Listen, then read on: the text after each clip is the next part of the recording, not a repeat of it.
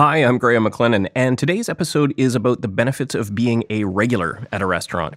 Episode 7 is also the episode where I celebrate a 10th anniversary. It was 10 years ago that I wrote to Chef Andrea Carlson and asked to join her kitchen team as a volunteer for one shift on a Saturday night.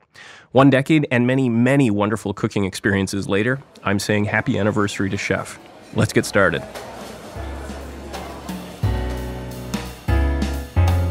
Talking to chefs and sometimes lawyers, but always to people who love food.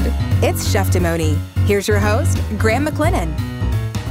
For the interviews today, I sat down at the bar seats that look directly into the open kitchen line at Burdock & Co. in Vancouver. If you've heard Cheftimony before, you'll have heard me mention Burdock. It's where I worked both as a stagiaire, a volunteer intern in the kitchen, and later as an employee cook when I took some time away from office work. One thing I really enjoyed when I was working at Burdock was being able to speak with the guests as we made and sometimes passed them their plates of food. Over time, of course, some people seated at the bar started to look familiar. And I think those people, the ones who drop by regularly, were really on to something.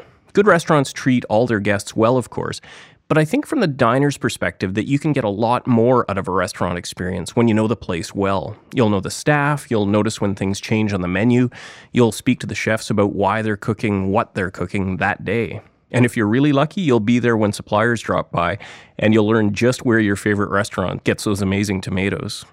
There are four interviews on today's show, so I want to get right to them. And after the interviews, we're going to have a first ever special anniversary segment on Cheftimony, just so I can say thanks to my friend and mentor, Chef Andrea Carlson, for 10 great years of cooking together. All of the interviews today took place right at the bar at Burdock, so you'll definitely hear some background noise as the restaurant gets busier and busier through the evening. I arrived at the restaurant early just before opening, and before she got too, too busy, I had a chat with Julie Sopuck, who is the general manager at Burdock, because I knew Julie would have great perspective on being a regular from the restaurant's point of view. First of all, thanks for being on the show, Julie. No problemo. Excellent. Happy to be here. What I'm really trying to get at in this episode is a frustration that I have mm-hmm. over people who seem to follow social media recommendations or what's currently hyped and you see some restaurants that are just packed for a, some period of time and i can never quite figure out why not never but often i'm confused as to why that is but turns out they've been very popular on instagram whatever that is and in my view there is a real benefit to going back to a place and getting to know the staff there and getting to know the menu well and cultivating a relationship. And so, what are your thoughts on that, both generally in Vancouver and, and what you've observed people doing here at Burdock? I mean, I definitely don't understand Instagram and social media culture either. so, and you're significantly uh, younger than yeah, me. Yeah, there's a, there's definitely a lot of that that as I think Andrea and I both are really it can be very confusing about what is popular and why in terms of social media. However, in terms of regulars and having people come in because they live in the area, because they're coming in specifically for what we do, is really important to us, especially with our wine list and the type of food that we serve. It is a noticeable difference to serve people who are coming in because of what we do as opposed to coming in because they saw us on Instagram once or because we were in a in a top 10 list somewhere. So the experience I think for the guest when they're coming in to experience what Burdock and Co does is a much more maybe just honest experience Right. And I know I don't think it changes really the level of service because I know everybody here treats everybody super well. I do think there's an advantage to the guest, to the diner, just because you get to know the people, right? And you add to that experience, and you may even become friends outside the restaurant experience. And that has happened. I do have friends that I have met here as guests first that now I hang out with them outside of work. We have a saying here ruining your own experience. And that does happen when people come in expecting or requesting sort of something that they want versus what we offer. You know, again, like you said, the service doesn't change, and we're always happy to do whatever we can to oblige and say yes to different requests. However, sometimes the experience really is hampered if you don't want to share or if you're not interested in natural wine or if you basically, if you're trying to create your own experience, and that is outside of what we regularly do, then you will definitely experience Burdock and Co. in a different way than somebody coming in and just really trying to experience what we do here. Right. To your point of meeting people and then developing connections with them even outside the restaurant, I think about it, that's exactly what's happening here tonight, although we're back in the restaurant. But it's because I'm going to meet people that I would not otherwise know, but through Burdock, right? And so Brian and Ramona, you know, I had some connections to to Sparky, who I'm hoping to talk to as well. But it's great to see these circles of friends getting together in other places or for other reasons. And I see quite a few of our regulars on the street at the Federal store while I'm having coffee in the morning, and it really delivers another like. It reminds me that I'm part of a community because there definitely is a certain amount of theater involved in service, and to have regulars that come in and will ask you, you know, how your trip was, or how is your sister doing? Those kinds of things really create and solidify a sense of community and reiterate for me like what is important about dining and, and breaking bread and that those sort of connections that you make and it feels a lot more genuine and it's really nice for me personally and i know for a lot of the staff here it really sort of fills our tank our regulars really give back a lot to us and remind us what it is about our job that we like because they're so engaged. Right. And makes, let's face it, everybody in this industry has long, grueling hours. And you've yeah. got to have something that makes that worthwhile to you. Totally. And also the other way, you know, to see familiar faces, to be able to have uh, more genuine and honest conversations with our regulars and asking them how they are doing and how their trip was also is very fulfilling and for me so necessary. Otherwise, I feel like a robot. It was really fun to catch up with Julie. She's a constant presence at Burdock and one of the friendly faces I look for when I walk through the door. And to be a team player, I've even started using Burdock's official online reservation system rather than just texting Julie. I was probably pushing the boundaries of being a regular by texting in my reservation requests. My next guest covers the lawyer part of the podcast today. Mark Girvan is a law school classmate of mine, but I know him best recently as a regular from the bar seats at Burdock. Mark practices criminal law, and his work brings him often to the downtown east side of Vancouver. It's an area full of challenges, largely centered around addiction. Mark sees those challenges and how they intersect with our criminal justice system right up close. Mark is also the legal director for the Indigenous Community Legal Clinic at the University of British Columbia, where he also works with the Innocence Project, working to overturn wrongful convictions. So it's fair to say that people are important to Mark, and he works hard to build community.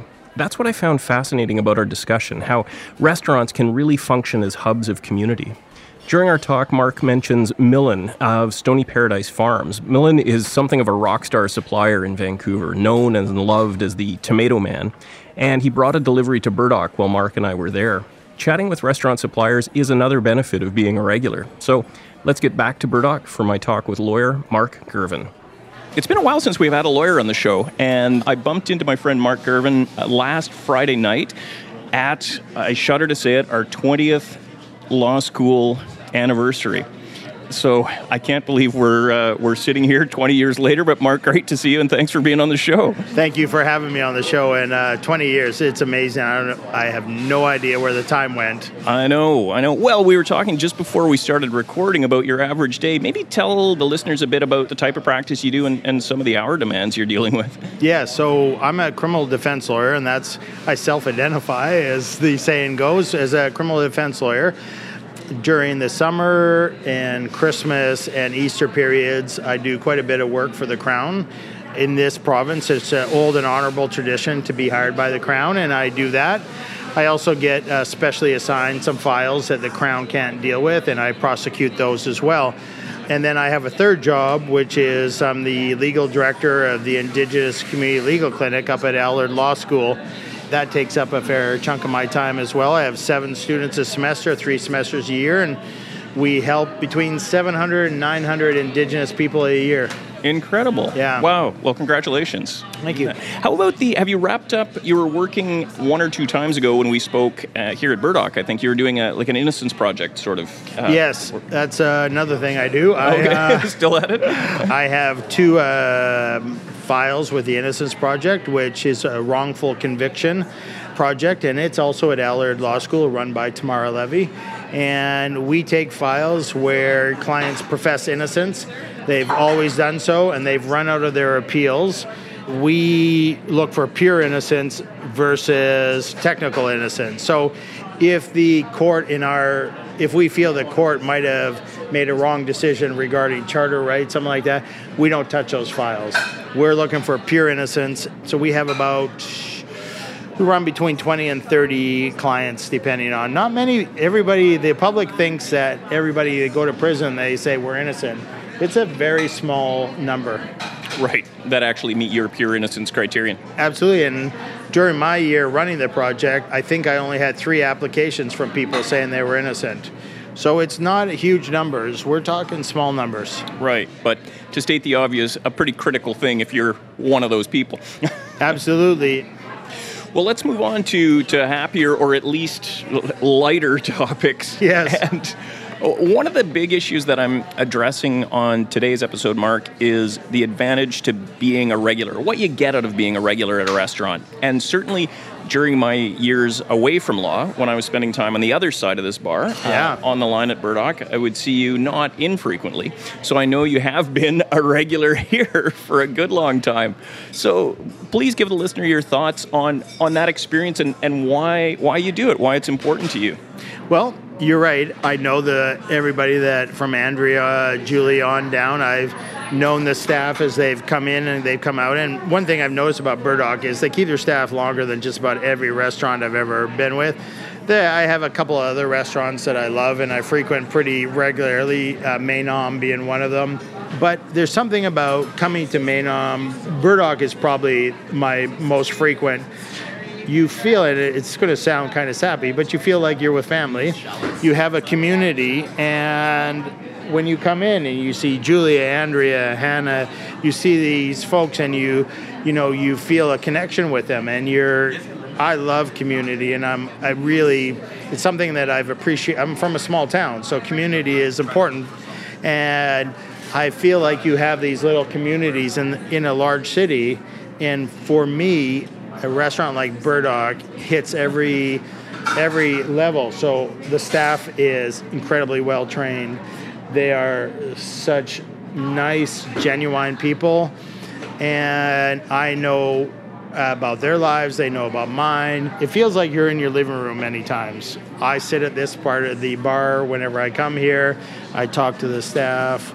So I think the advantage, and I don't even like to call it advantage, but I think if we're going to use that word, I think the advantage is being with people, eating incredibly good food, creative food, with a group of people you just feel at home with. Yeah, you captured it really, really well. Maybe you could comment on the big city factor. And in the grand scheme of things, Vancouver isn't a huge city, but I grew up in Thunder Bay. Where did you grow up? Squamish. In Squamish. Okay, yeah. so close, but a small town for sure. And over the last few years, pick your number of years, Vancouver has, to my mind, really gotten bigger and busier and more crowded. So, talk a little bit more about the importance of finding your community in a big center. Absolutely, because you and you're right. You hit on. I think I, I don't know what the exact numbers in Vancouver are now. Maybe two million people. I'm not quite sure. It's it's well over a million, and I think it might be upwards of two million. I don't think you can have a community Vancouver can't be your whole community. So I work, a lot of what I do is downtown east side.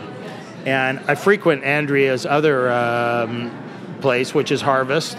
And I frequent there regularly. I get my groceries there.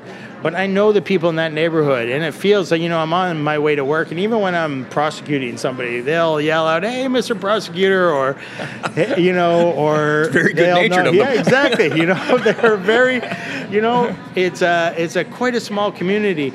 And I, this is a term I'm sure somebody else came up with, but micro communities. And Burdock, and I'm looking around here, it's like a vessel almost, and you feel like you're in this small community. And I don't think it's possible, and I may be wrong about this, but I don't think it's possible to make a community out of such a large city. You could in a town of Squamish, when we arrived, there were 6,000 people.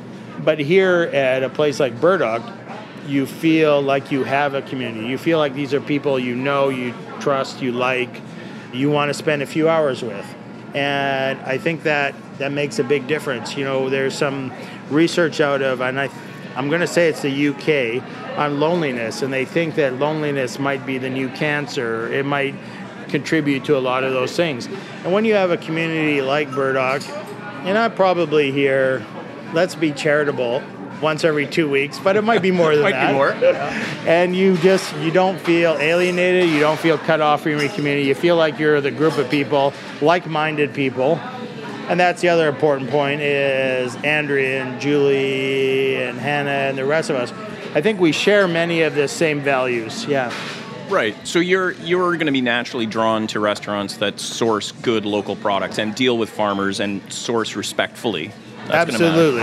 Yeah. As we just saw, Milan was here from Stoney uh, Paradise, and you know Milan is a perfect example. Andrea goes out of her way to source products from people like Milan, and Milan is a great guy. And you know he his tomatoes. I won't stand in a lineup for anything.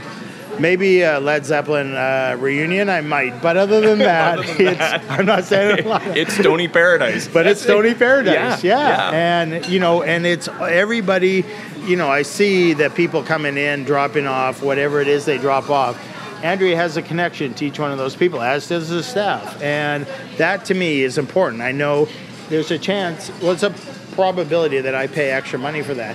It's something that I think is very important that we really think closely about how we proceed in the future. We're right now covered in smoke and have been for two weeks. We can hardly breathe in this city. And things like food security, I think is the proper term, is is going to get more and more important as the years go by. I think you're absolutely right. And I think in the last episode, as I mentioned to you, I spoke to two cooks who were at Burdock and have now left the industry. And in part, there's a frustration about the economics of the restaurant business Yeah. because it's just a thin it's a plain thin margin business and Yeah. people do it for passion and and some can only do it for so long so it's so wonderful to spend time with someone like you who recognizes the importance in restaurants that source ethically and provide great stuff I mean, I have to say right off the bat, I'm very lucky.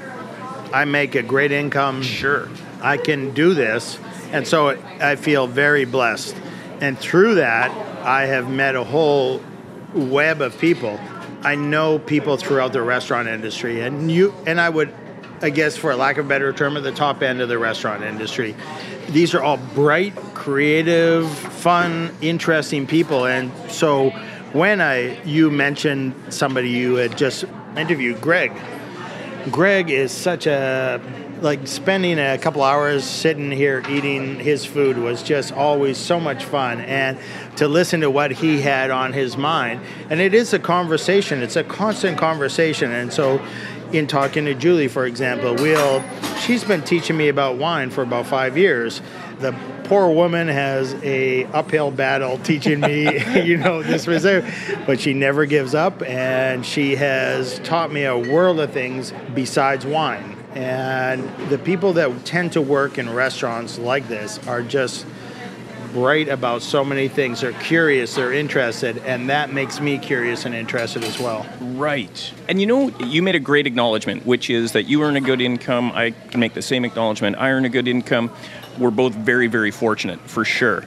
That said, it's also inspiring to see people working at various, you know, levels in the restaurant industry where they may not be making a lot of money and they're still doing so much to promote food security, to support real farmers. That's one of the things that I am really inspired by in places like Burdock. Yeah. And we both know the margins are so small. So like thin. nobody is, you know, I guess you see the guys on TV in New York and we've been around the restaurant business. My parents owned a restaurant when I was young, and it was for seven years. I think we all know that nobody's getting loaded off. Very few people are getting loaded off restaurants. They're doing this for, a, you know, passionately, and so somebody who's unaware may look at the price tag of a certain dish and go, "Oh my God, that's a lot of money." But if you're producing, if you're buying uh, locally and ethically, the margins are very low. Yeah. It's just going to cost you more. Yeah. Let's move back to your lineup comment, and I want to circle back to a discussion that we had at the 20th, which was other restaurants where we didn't quite understand the lineup. And uh, maybe two lawyers who are well on the north side of 40 aren't the ones to discuss social media ins Absolutely. and outs. But let's give it a shot. My observation is I think people are cheating themselves by following too closely what the current buzz is or what the you know what's trending on Instagram and being attracted to those and going and lining up for them when around the corner or you know two streets over there may be a much better option that if you uh, deployed a little a little more creativity and a little more research you would find so give us your thoughts on that mark Absolutely. Um, first of all, given my age and my profession, I'm a little suspicious about social media, anyways. I'm not on social media. And so when I learn about a place, it's through word of mouth. It's through a friend of mine in the restaurant business, probably five friends of mine, who have told me, hey, you got to try this place. And it might be Burdock and Company or it might be some very small place I have two really good friends. Their last name are French, Andrea and Stephanie, and they own this place called the Pie Shop. And they make pies, and they do it at a very high level. So you learn about places like the Pie Shop from other friends of yours in the restaurant industry, and you get to get all these kind of places. And it's they are it is because somebody like Andrea will say to me, and you think to yourself, why would Andrea tell me about another great restaurant? Well, people in the restaurant business are so generous in many, many ways, and they see somebody opening up a new restaurant and they think that this person is doing it right.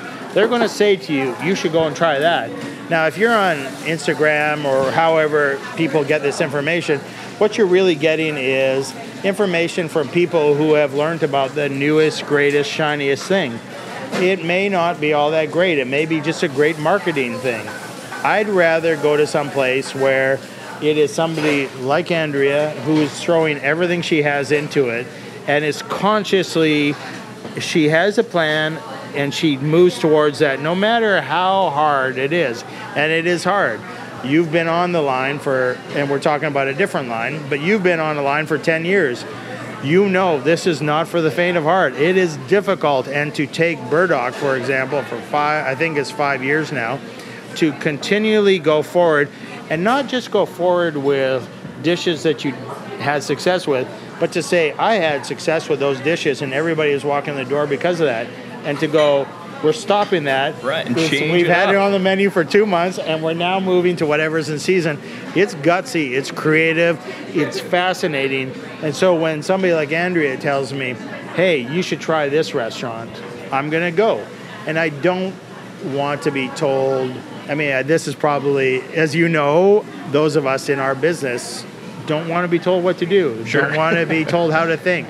I don't want to be, you know, they may be right. This may be a great restaurant, but I don't want to stand in line up for it. And I think you and I talked about this the other night is I sit in a fantastic restaurant many times having brunch. Across the street is, I'm sure it's an equally wonderful restaurant, and I've eaten a couple meals there. But there's a lineup that will sometimes be a minimum of an hour, if not longer.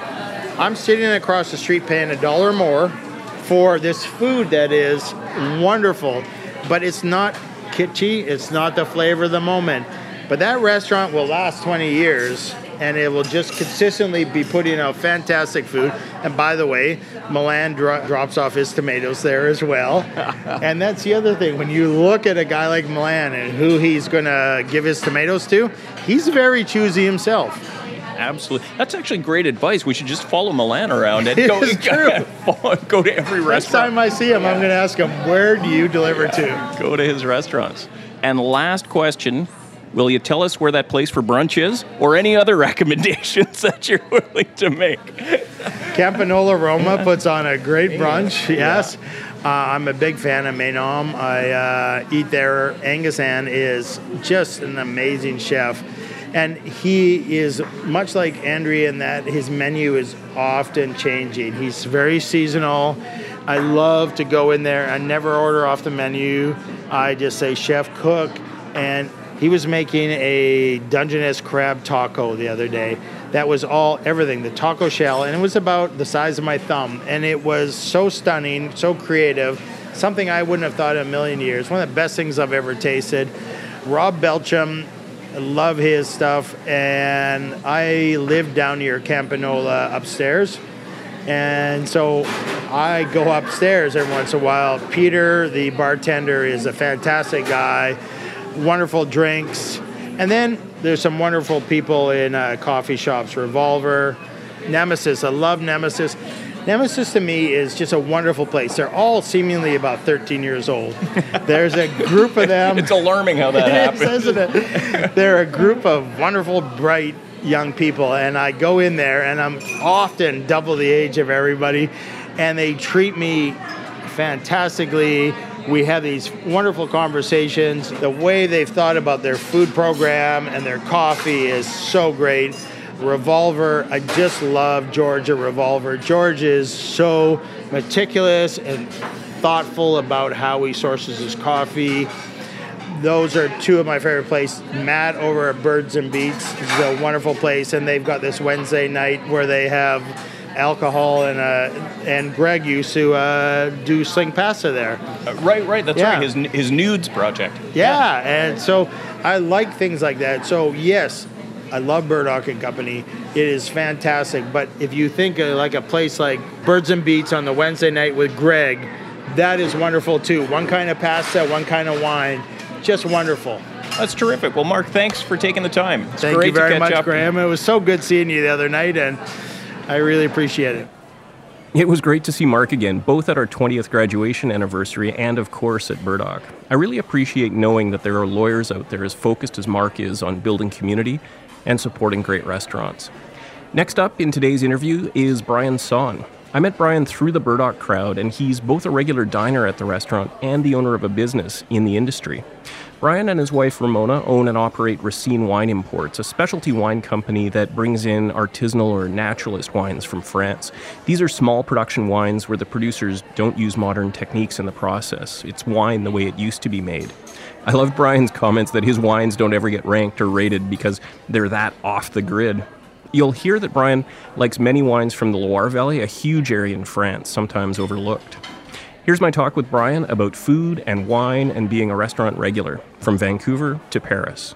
So we are back at the bar at Burdock slightly later into the evening, and the restaurant has filled up, which is wonderful to see. I'm sitting here with a friend and another Burdock regular, Brian Son, and Brian's a really interesting guy. Like a little bit like my experience, he's got a different day job, but loves the food industry and the restaurant scene, and that's what we're here to talk about today. Brian, first of all, thanks for being here. Thanks for being on the show. Oh, my pleasure. Yeah. And maybe you can start the listeners out by talking about your, I, I can't even call it a side hustle because it's a serious business, Racine Wine Imports. And that's something that you uh, were just telling me you've been doing now for about 10 years. Yeah, it's yeah already ten years now. Yeah. Yeah. And what, what do you do with Racine? What's the focus of the business? it's basically my wife and I, Ramona and, and I, is, is uh, family business really, and we import you know artisanal wines from France to BC. Right. What makes a wine qualify as artisanal? I think a lot of people use nowadays the term natural. That's probably just as any good description, really. Is the producers who've gone back to traditional way of producing wines with you know organic farming or biodynamic farming with uh, very little intervention in the cellar, so they uh, they always use um, natural yeast, very minimal sulfur. Sometimes none at all.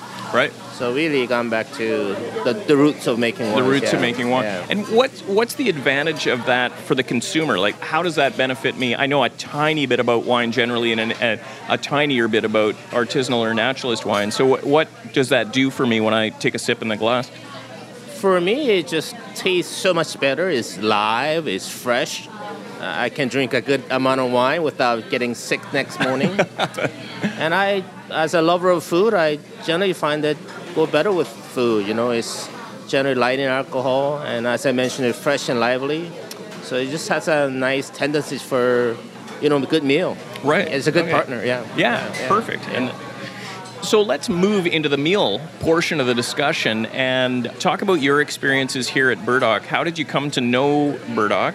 I know that you're a regular because my time on the line, I would see you regularly. And uh, now we bump into you every now and again, either at the restaurant or at some other social occasion. So tell us your history with Burdock. I first got introduced to Andrea by actually Matt, Matt Sherlock, who owns uh, Sedimentary Wine and who imports similar type of wines from Italy and France. And I think uh, Matt knew Andrea back in the day. I mean, they worked at a, a restaurant in uh, West End.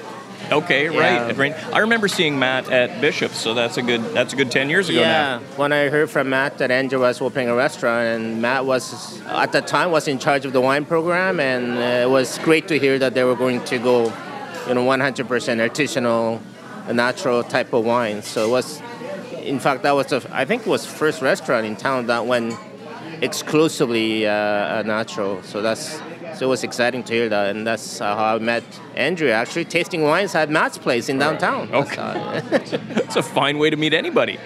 Okay. And then from that initial meeting, what has kept you coming back to Burdock? And we, we can take Burdock as the specific example, but I'd also like your thoughts on the concept more generally of, of being a regular at a restaurant and what, what that does for somebody. It- this may be surprising to some people, but it's not the wine that brings me back here. Actually, it's, it's the food. I think in France they're saying that it's, it's the wine that may bring the customers in initially, but it's the food that keeps customers keep bringing back. You know, and I think that's true for me. I think just advantage of being a regular, uh, as French call it, habitué, is uh, you know you get, you get to know the people well, and they know you well. So it's a bit of a comfort place for me. Anything they have something special, they would recommend. Uh, any uh, new wines, they'll recommend. So you feel really like a part of a, obviously a guest too, but it's obviously a very welcoming environment, and I, and I, I like that in a restaurant. Really makes it a, a evening worthwhile. Yeah. You know. How do you find the restaurants that you go to? So you, you got to know Burdock or of Burdock from Matt.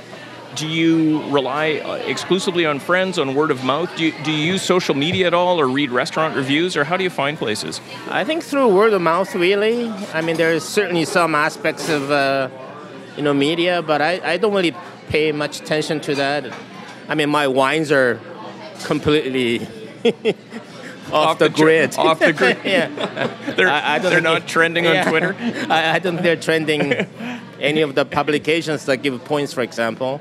I don't think I've ever issued a, a wine letter with the points on them on my wine. So uh, not that they get reviewed very often, and that's fine with me. So I don't really rely on that too much. I suppose I'm a just independent opinion of others. right which is which is wonderful well it's interesting because just before you came in i was i was chatting with another friend mark gervin who's a criminal defense lawyer and and he made the point that lawyers at least as a group don't like to be told what to do or what to like so Yeah. it's yeah, it's a- that's that's that's us too. Yeah. yeah, it's- same, same with engineers and, and wine Yeah, wine yeah, importers Yeah, and all of our producers feel the same way. right, right. Last question. I'm looking for recommendations that I want to share with the listeners. So, give us, if you will, a recommendation either of a particular wine that you think is just wonderful right now, and/or a wine region or an area that you know maybe is underserviced, underpromoted, where you're finding some interesting wines that the, the broader market isn't paying much attention to. Oh, there's so many. Okay, uh, well, great. Let's have them all. Because if you look at our portfolio, I don't have a Bordeaux, I don't have a, I don't have Chateauneuf-du-Pape, I don't have Champagne. All those are big names. The wines that I think great value are still Loire Valley. I think the great value is very, very large, sprawling appellation. It's very difficult for critics to come to a grip with the area, so they seem to s- skip a lot. Stay away. Huh? stay away, and the producers are very independent, so they don't really give rat's ass about somebody visiting them either. Right. So The critics can say yeah, whatever they want or, or not say anything. Exactly. So I, I think it's great value. Wines are tend to be a little more light and cooler and less alcohol, which is kind of style I like to drink. Any other places, around, any other restaurants around Vancouver that you? Pre- well, it doesn't even have to be around Vancouver. That would be great. Or maybe a place in France I should check out if I'm lucky enough to get there. Oh my God! yeah, I go Paris just about every year to meet our producers, and then stop by Paris to have some wine and food. And Paris is just a just a wild scene, you know, uh, in terms of food and natural wines. The ones that I love the most in Paris, there's so many, but uh, Le Verre Volé on on the 11th arrondissement is is very exciting. It's a very casual, natural wine bar. Comfort food, really. Modern but comfort food. And there's wine stacked from uh, ceiling to floor Wow. with a price on them. You just pick the one you like. You know, very casual. So that's very good. There's Avant Comptoir. A restaurant called Le Comptoir, a bistro Le Comptoir. But it's always busy, so the chef there uh, uh, opened up uh, a little standing room only uh, wine bar for guests to stay there. Okay, It's right, called- while you're waiting for yeah, your table to open up? Exactly. Yeah. And then avant comptoir and before comptoir, that's literally what it says. But it just became an identity of its own. And it's just fantastic. I, just, I believe they're only allowed 18 people, but I've seen 40 people there sometimes. there's a communal butter, there's communal cornichon, there's Right. Oh, wow. It sounds- communal sounds- bread. Yeah. Yeah, yeah. they just it sounds like a bouchon. help yourself. Yeah, and Yeah. there's a menu hanging off the ceiling with a picture and price. So you just you just ask for it. Ask, point, and go. Yeah, point and go. They keep a tab under your name, and you can order anything by glass, bottle, or magnums. It's just like so friendly, so casual. Sounds Yeah. wonderful. Yeah, All right, I'm going to go. Brian, thanks very much for taking the time. my pleasure. Talking to Brian really reminded me how long it's been since I've been in France. I'd love to get back to Paris sometime soon. Okay, the final guest on today's show is a self described non foodie, my friend Sparky Wickstead. Sparky appreciates things that are done well, whether that's art or fashion or food. In fact, Sparky mentions an art project that he and a friend were working on, painting huge canvases with Metallica lyrics, and how they'd come to Burdock for a glass of champagne and some breakfast before heading to the studio. In fact, Sparky remembers a joyous time when one of his favorite Burdock dishes, the gnudi, was on both the brunch and the dinner menu. Back to Burdock now, and here's my talk with Sparky. I'm really happy that my buddy Sparky Wickstead has chosen to join me on the program today. So, Sparky, first, thank you for being on the show. Thank you for having me. And as I was saying to you just a moment ago, the, the theme that I really want to explore is on this episode is what people can gain by being a regular at a restaurant. So instead of following what might be popular on social media, my theory at least is that you can really improve your dining experience by cultivating a, a relationship with a restaurant and getting to know the people there and getting to know the menu. And I know that's something you've done at Burdock. So can you describe your experience with Burdock to the listeners? I'm not a foodie. I love good anything, and it was through coming here more often over time that I realized how otherworldly great it was. I like my taste buds doing somersaults whenever they can. So, yeah, I think coming here really just woke me up to how super great it could be. And, and I have a few other places I like, but Sure. Maybe give us an example or two, and I can think of two that you've mentioned recently, but but maybe talk about a dish or two that that really stuck in your mind because of what it did for your taste buds here. I think Burdock Imperial phase for me was when they had gnudi on the breakfast menu and gnudi on the dinner menu. right. So, so you could spend the whole afternoon. Yeah, uh, and I don't eat that much meat, but the pork belly, which I haven't seen for ages, is when I found out about it, I think I came three times in one week for it. And then more recently, I discovered how great the lamb is, and I'll be back a few times this week. But I also want your thoughts on the personal side of things, which is to say the interaction with the staff and the people here. Because again, my theory is that's a, that's a huge component to the experience, and I think a lot of people are cheating themselves out of what could be a better experience. Luke and I made coming here part of our day when we were working on the Metallica paintings. Yeah, uh, yeah, yeah. So every Sunday started with a glass of champagne here and breakfast, and then we'd head down to the studio and work on whatever we were doing.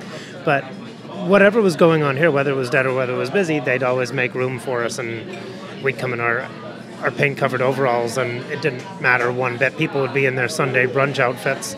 They're really badly put together casual stuff.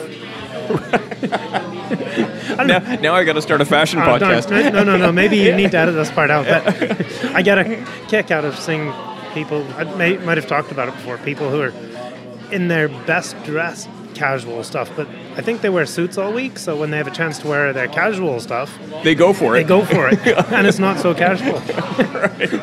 and and Main Street's filled with it on Sunday morning, and so that was good fun to stroll down Main Street in our overalls and walk into this place. Sometimes where people would be lined up, and we'd look like two bozos out on a drywalling mission, and we'd be made super welcome, of course. And enjoy our glass of uh, champagne and our breakfast on our way down to do painting stuff. Cool dude painting stuff. Absolutely, absolutely. So there it is, artist to artist. Sparky has got a lot of time for what Chef Andrea does in the kitchen at Burdock & Co. And speaking of Andrea, here's the 10th anniversary segment of the episode. I'll say my piece quickly and then share some thoughts that my guests had when I asked them about Andrea. For my part, I just want to say thanks, Chef. Thanks for taking a chance on an untested lawyer. Thanks for your patience and mentorship. And thanks for doing what you do at the level you do it. I worry about how hard you work, and at the same time, I love that you're doing it. We need more places like Burdock and Harvest. Thanks for creating them and for sharing them with me and with everyone else. To the guests now, here's a good story that Mark Gervin shared when I asked him about Andrea. You know, the restaurant just started getting busier and busier and busier, and Greg was on the line, and many of the people that we are used to were on the line. And Andrea was sitting in front of me, along with, I think Greg's station was here as well and I just watched them. It's a thing of beauty to watch them all just like. I would compare it, and this is a horrible comparison to compare human beings to, but that idea that you buy that high end Ferrari and it hits 100 miles an hour, and instead of looking like it's working hard, it just settles down and it goes smooth and there's no noise. That's the way watching Andrea and the whole staff, Julie as well, everybody just like calmly just settling down into that horrific shift because you know they are working their tails off. And I remember watching Andrea just like thinking, man, she's the boss. She is like the real deal. She is a in a small group of chefs, talented, creative people that can pull that kind of thing off. And the whole staff was watching her for direction and she they saw her just settle down and work it through. And it was a thing of beauty to watch. And Julie Sopuck and I talked about Andrea too. Can you give me a snippet of just what it's like working with Andrea? It's amazing. It's why we're all here working at Burdock. You know, we've sort of have all said that Burdock is not any one person. It will exist without any one of us, except for Andrea. She's the reason that we're all here. She's the reason that we have the list that we do, that we have the menu that we do, that we have the clients that we do. And her philosophy and ethos permeates this building like in a way that I have never experienced with anyone else. From the flowers at the front that are grown ethically to the beeswax candle in the bathroom to the soaps that we use and then the wine list and the food like everything is so very well thought through has been chosen very intentionally. There's no compromises made. And for me that kind of like dedication and commitment to a vision is so inspiring. When i asked sparky wickstead about andrea he described her as an artist. Well last sort of area that I want to explore, Sparky, is your interactions or your experiences, and they're part and parcel, of course, with Burdock because Andrea really is Burdock. But can you share an experience or, or two that, that stand out for you with an interaction with Andrea? Shortly after I met Andrea, we were at uh, the projection room Darwin was DJing. That's the projection room at the Fox, now the Fox Cabaret. Yeah. yeah. And there's a guy that I think is a magician for what he does. He, he, I think he's a peerless talent. And it was after, might have been a Wednesday night or a Sunday, I can't remember. But Andrea had not met him before, but strolled up to him that particular evening. And he's a strange person to sort of go up and introduce yourself to, but she just walked up and said, hey, want to play the first birthday party at Burdock? And I just, what I liked was that instinctive enthusiasm for something that was what I thought was really great, and obviously she did too. And, and just went up and said, hey, want to play my birthday party? And very excellently, two super great things were working together for a little while. Like Darwin came and played the first birthday birthday party, and yeah, I just kind of remember in the sort of noisiness of the projection room, going up and sort of I don't know where it came from, but it was it was just kind of that uh, that leap or enthusiasm to sort of go and grab something that was really great and bring it a little bit closer. What do you think is, if there is one, I think there is. What do you think the commonality between Andrea Chef and Darwin DJ is? I think he's an artist, and I think she is. And Brian Son mentioned how lucky he felt to be invited into Andrea's home for a meal. Brian, can you share one or more memories, however many you like, but at least one of um, of an interaction you've had with Andrea, something that sticks in your mind. Well, I, was fortunate as being a regular and as a person who contributes to their wine program. I I had a chance to get invited to Andrea's place for dinner a couple of times, so I get to see her sort of uh, you know outside the restaurant scene, and her food is quite different, equally delicious but quite different, very homey, I would say. And those events are kind of special for Ramona and I because it's sort of um, not that we feel when we come here is part of work, but it's just another level of uh, connection. I think that you chance to meet with an artisan who happens to be a chef in town, you know, instead of a producer. So for me, it's just extension of of meeting somebody who cares passionately about what they do and and really care about what they put on the table. And that great memory from Brian brings us to the end of episode 7. As always, thanks for joining me here for the podcast. I really appreciate you taking the time. If you have a question for the show or a suggestion for a chef or lawyer you'd like to hear from, please get in touch with me. You can message me on Instagram and Facebook or send me an email to graham at cheftimony.com. I'm Graham McLennan, and I look forward to seeing you next time right here on Cheftimony.